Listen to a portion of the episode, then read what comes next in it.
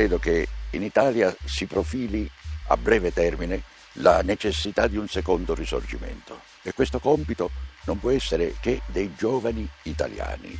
E io mi auguro che abbiano al loro fianco gli immigrati e i figli degli immigrati, diventati cittadini italiani a tutti gli effetti, con diritto di voto, nostri fratelli.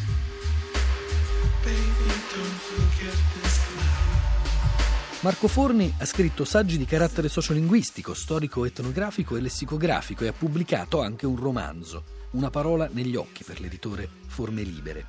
Marco Forni è autore del dizionario italiano-ladino-gardenese e ladino-gardenese-italiano, con una prefazione di Tullio De Mauro e di Luca Serianni, pubblicato dall'Istituto Ladino Micura de Rue. Forni è stato anche cofondatore e redattore della rivista plurilingue di letteratura e arte Tras Forum Culturel.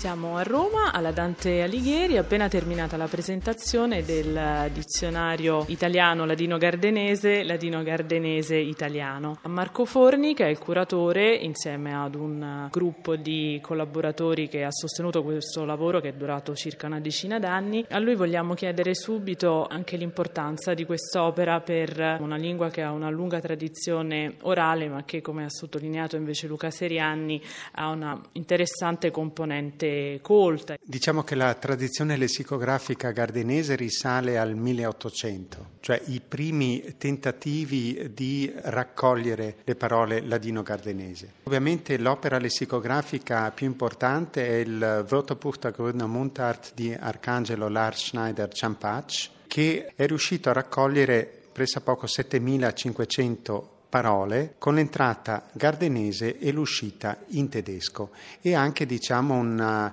connotazione etimologica. Quindi questo è stato per noi un'importante fonte per impostare tutto il nostro lavoro. Abbiamo anche potuto aiutarci con eh, dizionari, in primis con l'opera eh, lessicografica curata da Tullio De Mauro, Gradit, il grande dizionario dell'uso, perché chiaramente c'è una componente di lessico prettamente ladino che non ha un corrispondente immediato in italiano. Ad esempio? Che so, ad esempio, soprattutto il cosiddetto lessico alpino, biona, è una parola prettamente ladina che abbiamo dovuto poi cercare in qualche modo di tradurre e siamo ricorsi ai peronimi per andare a mettere a lemma anche questa porzione di lessico, che altrimenti sarebbe andata persa. Ecco, un dizionario che ci illumina Marco Forni non solo sulla lingua ma sul mondo della Val Gardena e che in qualche modo è anche un manuale d'uso. Voi avete tenuto molto a questa parte nella compilazione. Noi abbiamo cercato di raccogliere una porzione di lessico che praticamente è storia, che non è più in uso. Tant'è che abbiamo fatto anche delle operazioni che solitamente in lessicografia non si fanno. Abbiamo raccolto anche i toponimi, la macro toponomastica. Abbiamo raccolto anche le tradizioni, che è stata un'operazione per certi versi immane. Quindi ha delle connotazioni enciclopediche, soprattutto anche tutta una messe di terminologia che ha a che fare con gli arnesi d'uso di una vita contadina, alpigiana. Però non ci siamo fermati a questo. A noi ci è parso anche importante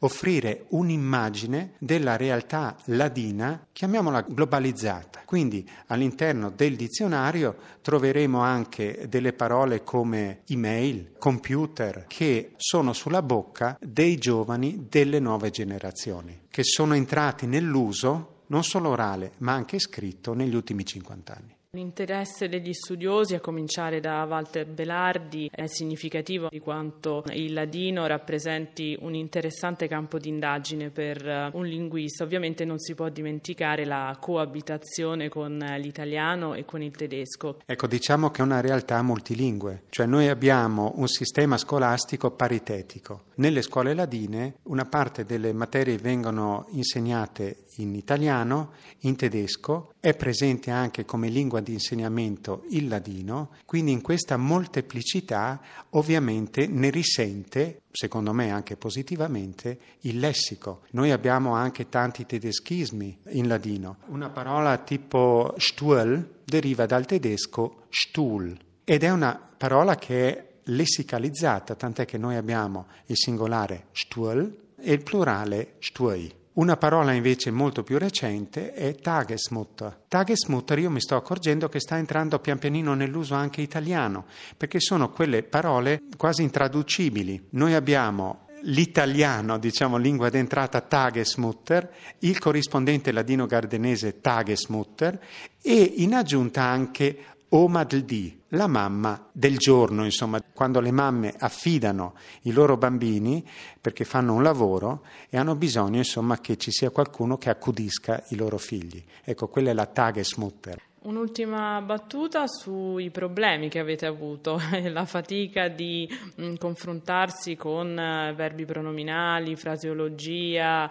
questa è la sfida, credo, maggiore con cui voi vi siete confrontati. Certo, allora se noi abbiamo un capolemma, che so, faccio un esempio, io ho la parola casa, casa, nel capovolgimento è immediato, cioè mi aiuta il computer, casa, casa. Invece i problemi sorgono quando dobbiamo assegnare a una voce le espressioni frasologiche, le polirematiche, la macchina da cucire, la machine da cucire, i verbi pronominali, che so, in italiano abbiamo lavarsi, il traducente ladino è se lave, se lave giù, quindi diventa una locuzione. Allora devo assegnare in questo caso se lave giù a una sorta di sottolemma del capolemma lave, lavare. E questa è stata un'operazione abbastanza complessa, quindi che è andata di pari passo con i linguisti computazionali che ci hanno accompagnato in questa compilazione e che adesso è automatica. A tratti a noi sembrava quasi che non saremmo mai riusciti, insomma, a dirla tutta, a raggiungere la vetta. Luca Seriani ha sottolineato un altro aspetto importante di questi tempi, come eh, la conservazione della memoria, delle tradizioni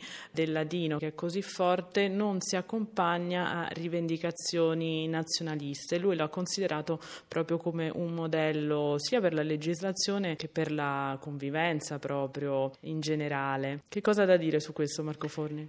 Ecco, abbiamo avuto l'onore di poter presentare anche insieme all'Accademia della Crusca questo progetto lessicografico. Anche l'Accademia della Crusca, che è diciamo deputata alla lingua italiana, da qualche tempo a questa parte riconosce l'importanza anche della varietà che esiste, che è presente in Italia, le varietà dialettali e le diverse lingue minoritarie. Quindi è, a mio avviso, un valore aggiunto che non toglie. In fondo una lingua è fatta per venirci incontro e non per scontrarci e per sottolineare le diversità.